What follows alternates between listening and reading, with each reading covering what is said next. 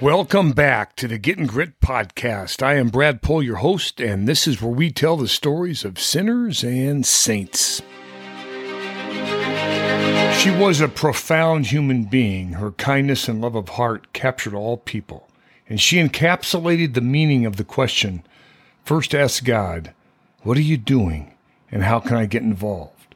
Mother Teresa shared her life with us and how we might follow it, saying, I'm a little pencil in the hand of a writing God who is sending a love letter to the world.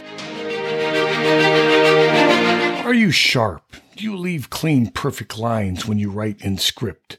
The first ever handwritten letter was thought to have been sent by the Persian queen Atossa around 500 BC.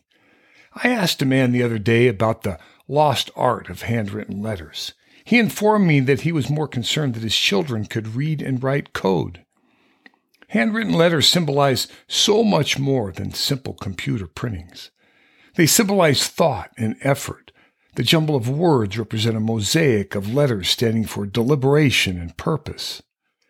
Over time, humans have altered writing to reflect their complicated needs and desires, much like the words we read at the end of the period of Judges upon Israel. In those days, there was no king in Israel. Everyone did what was right in his own eyes as if the pencils themselves were writing the stories.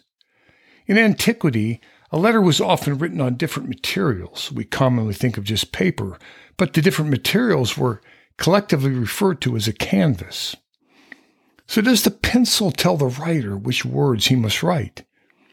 Or is the handwritten letter a picture from the master about something personal to the canvas or to the person being addressed? There are old rules for writing these longhand letters that state the use of a good quality canvas and a good quality pencil are paramount, paying attention to your handwriting and its clarity, beginning with a proper salutation, how and when to write in conversational style, watching your tone when writing in a public style, closing your letter with appropriate sentiment, and proofreading for mistakes. But the words must come from somewhere. Let us call him the master. The pencil must simply transfer these words upon the canvas. Is that canvas not some person in the cubicle next to you, or maybe it's family far away?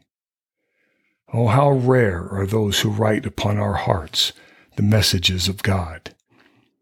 Think of some of the letters which have played pivotal roles in the history of the world. The letter from Paul to the Romans in AD 57, it is considered one of the most important texts in the New Testament of the Bible. And there's a letter from Martin Luther to Pope Leo X in 1517.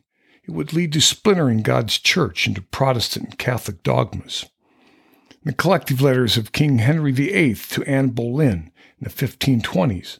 They precluded England's split from Rome and forming yet another Protestant faith, with the English king as earthly vicar. The Declaration of Independence in 1776 established the United States of America as a new nation. Lincoln's Gettysburg Address of 1863, in a mere 10 sentences on 272 words, the most evocative and powerful explanation of why the North had to continue to fight the Civil War despite its terrible human cause.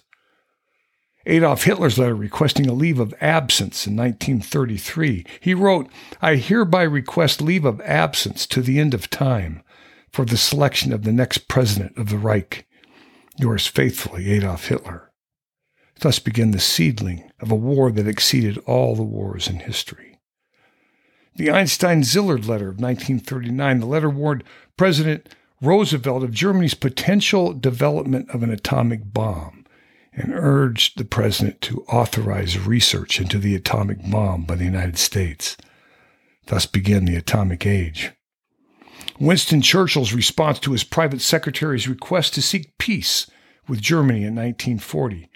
Churchill's handwritten reply simply said, I am ashamed of you for writing such a letter. I return it to you to burn and forget. One island that would stand alone among all the nations between a world of dictatorship and a world of freedom. The letter from the Birmingham jail in 1963. Martin Luther King Jr. defended the actions of the civil rights movement, racial equality, and the need for people to take responsibility for their own freedom, that all men are created equal. The letter from President Reagan to Soviet leader Mikhail Gorbachev in 1985 announcing an avenue to discuss resolution from the Cold War and nuclear holocaust. Six years later, the Soviet Union collapsed. Is there some manner in which you think that your life cannot write equally important messages upon your spouse, your children, grandchildren, and friends? Because you think nobody will listen to you? Because you're not capable of writing something as powerful?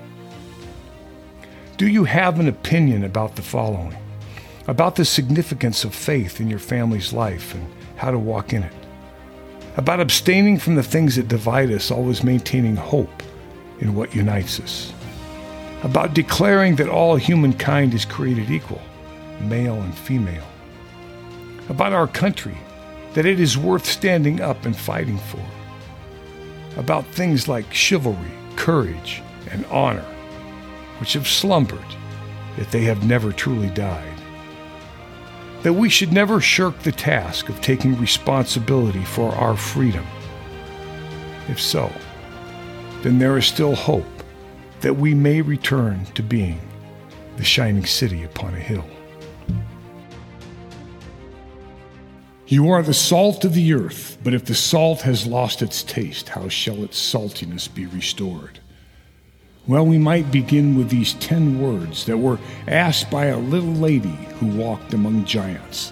Ten small words upon a canvas, almost impossible to live out because of the pressure we bear upon the pencil writing them. Mother Teresa tried to guide us in our efforts, saying, I am a little pencil in God's hands. He does the thinking, He does the writing, He does everything. And sometimes, it is really hard because it is a broken pencil and he has to sharpen it often. Yet she asks of the Lord these 10 small words What are you doing and how can I get involved? Ain't it so? This is Getting Grit signing off. Blessings to you all. Dominus Vobiscum.